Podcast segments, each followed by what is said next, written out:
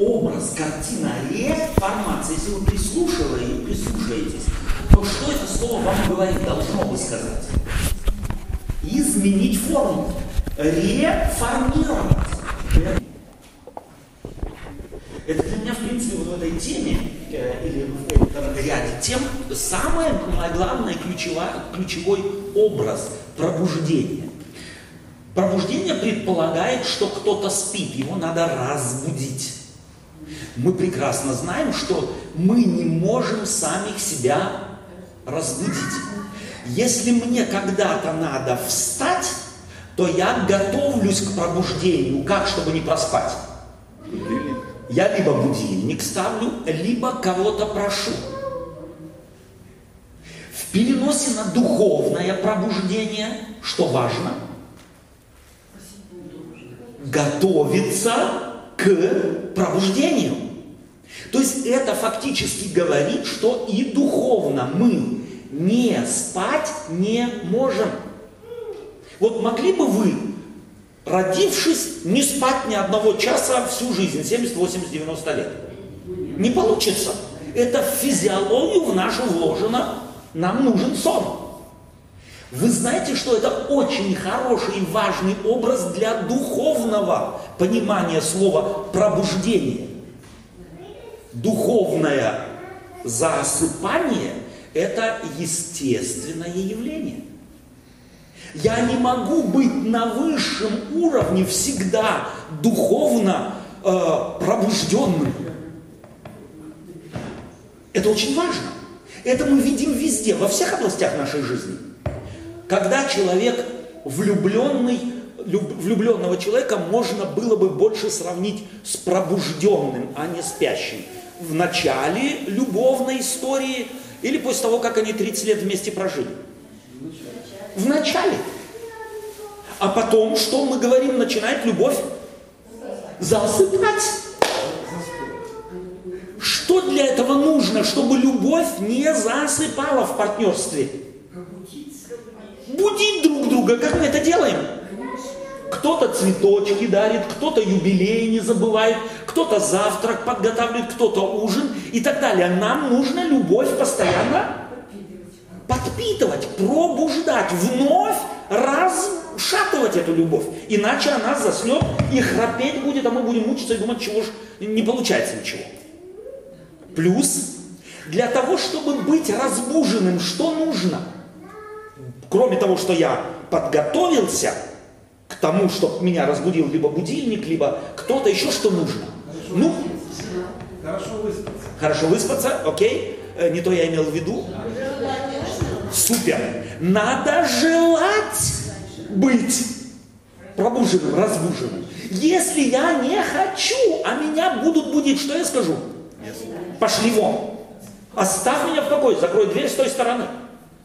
Так и в духовном, э, почему эти темы важны? Чтобы мы в духовном знали. Первое, заснуть в духовном плане – это нормальное явление.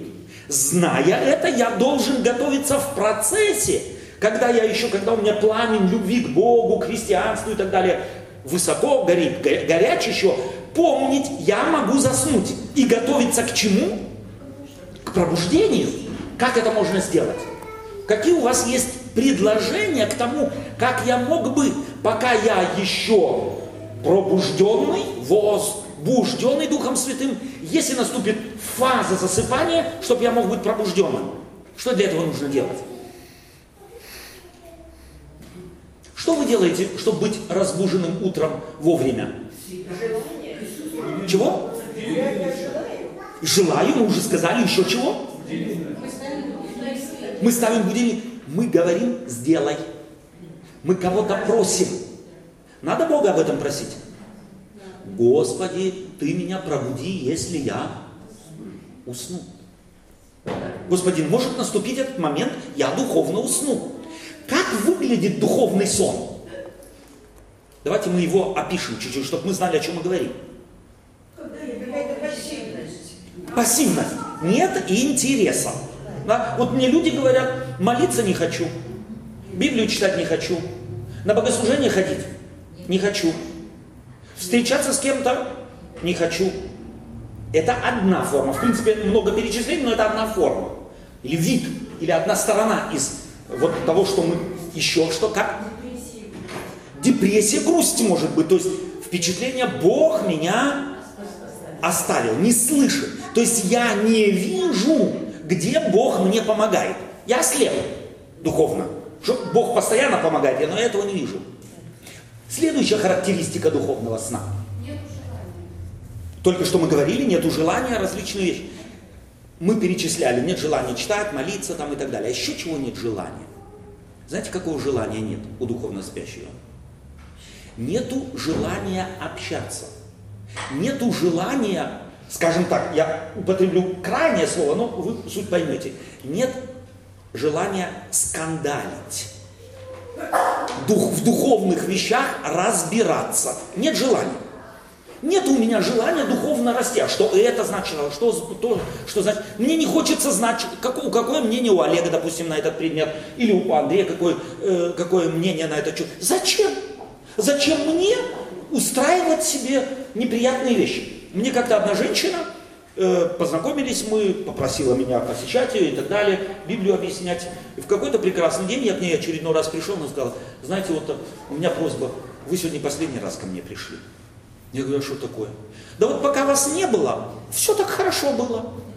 А теперь вот вы пришли, и у меня столько в мозгу всяких вопросов и нужд, я такая неспокойная стала относительно меня самой. Это духовный сон. Я не хочу вопросов в жизни. Я не хочу, чтобы кто-то меня расшевелил. Я убегаю от острых вопросов. Я убегаю от проблем. Я, а проблемы нет. Она есть, но я на нее закрываю. Зачем? Плюс еще одна важная вещь. В духовном плане точно так же, как и в плотском сне, те же самые явления есть. Когда я сплю, я думаю, я живу, я, я бодр. Вам не приходилось просыпаться и думать, так, это наяву теперь было или во сне? Приходилось что такое? То есть ты когда спишь, ты, никто, когда он спит, не говорит себе, я теперь сплю, сплю, сплю, сплю. Все, что проходит здесь, это не настоящее. Сны мы, когда понимаем, что с нами сон был? Когда мы проснулись. проснулись. Пока мы спим, все, что во сне происходит, происходит реально. Вот духовно я могу думать, все реально, в то время спать. Понимаете, какая может быть под, подлог какой? Я думаю, все реально, а все на самом деле нереально. Когда это может быть? Знаете, когда? Когда человек интересуется только теорией и успокаивается на теории. Я что понял. И могу теперь этой теории всем все рассказывать. И пусть все восторгаются, какой я умница. На словах. А жизнь моя этой теории не соответствует. А я и знать не хочу, как можно теорию приопустить, чтобы ее ножки до пола доставали. Этой теории.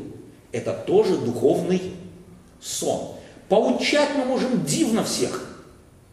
Но эти поучения наши нам, нас, самих, говорящих, не касаются. Это духовный сон. И опять очень важно, что Бог, зная эту особенность человека, и вот смотрите, когда мы говорим о реформации, когда мы говорим о пробуждении, мы всегда, как правило, это одна еще важная отличительная черта, мы всегда думаем, кто-то спит. Это тоже первая и очень важная категория личного духовного сна. Мы думаем, кто-то спит. Э, католики спят, православные спят, баптисты спят, атеисты спят – Буддисты, даосисты, синтоисты, мусульмане все спят, а мы бодрствуем. Вот это важно. Тогда, когда я думаю не со мной, вот тогда как раз со мной происходит сон духовный. До меня не достает ничего. Это очень важно помнить и себя, себя проверять на этот, на этот предмет. Плюс еще одна важная вещь. Что христианство отличает? Как вот сумма суммарум, все заповеди Господни можно одним предложением сформулировать. Все знают. Возлюби Господа Бога твоего всем сердцем твоим, всей душой твоей. А потом вертикаль. Господа Бога люби, а потом горизонталь. И ближнего твоего, как самого себя. Вот кто из нас во сне постоянно думает о ближнем? Мы наяву не думаем, не говоря уже во сне. Это вот следующая характеристика. Тогда, когда мой ближний мне ничего не значит. Когда меня не интересует церковь, когда меня интересуют братья, когда меня не интересуют сестры, когда я не хочу в церковь, не хочу, не хочу, не хочу. Это духовный сон.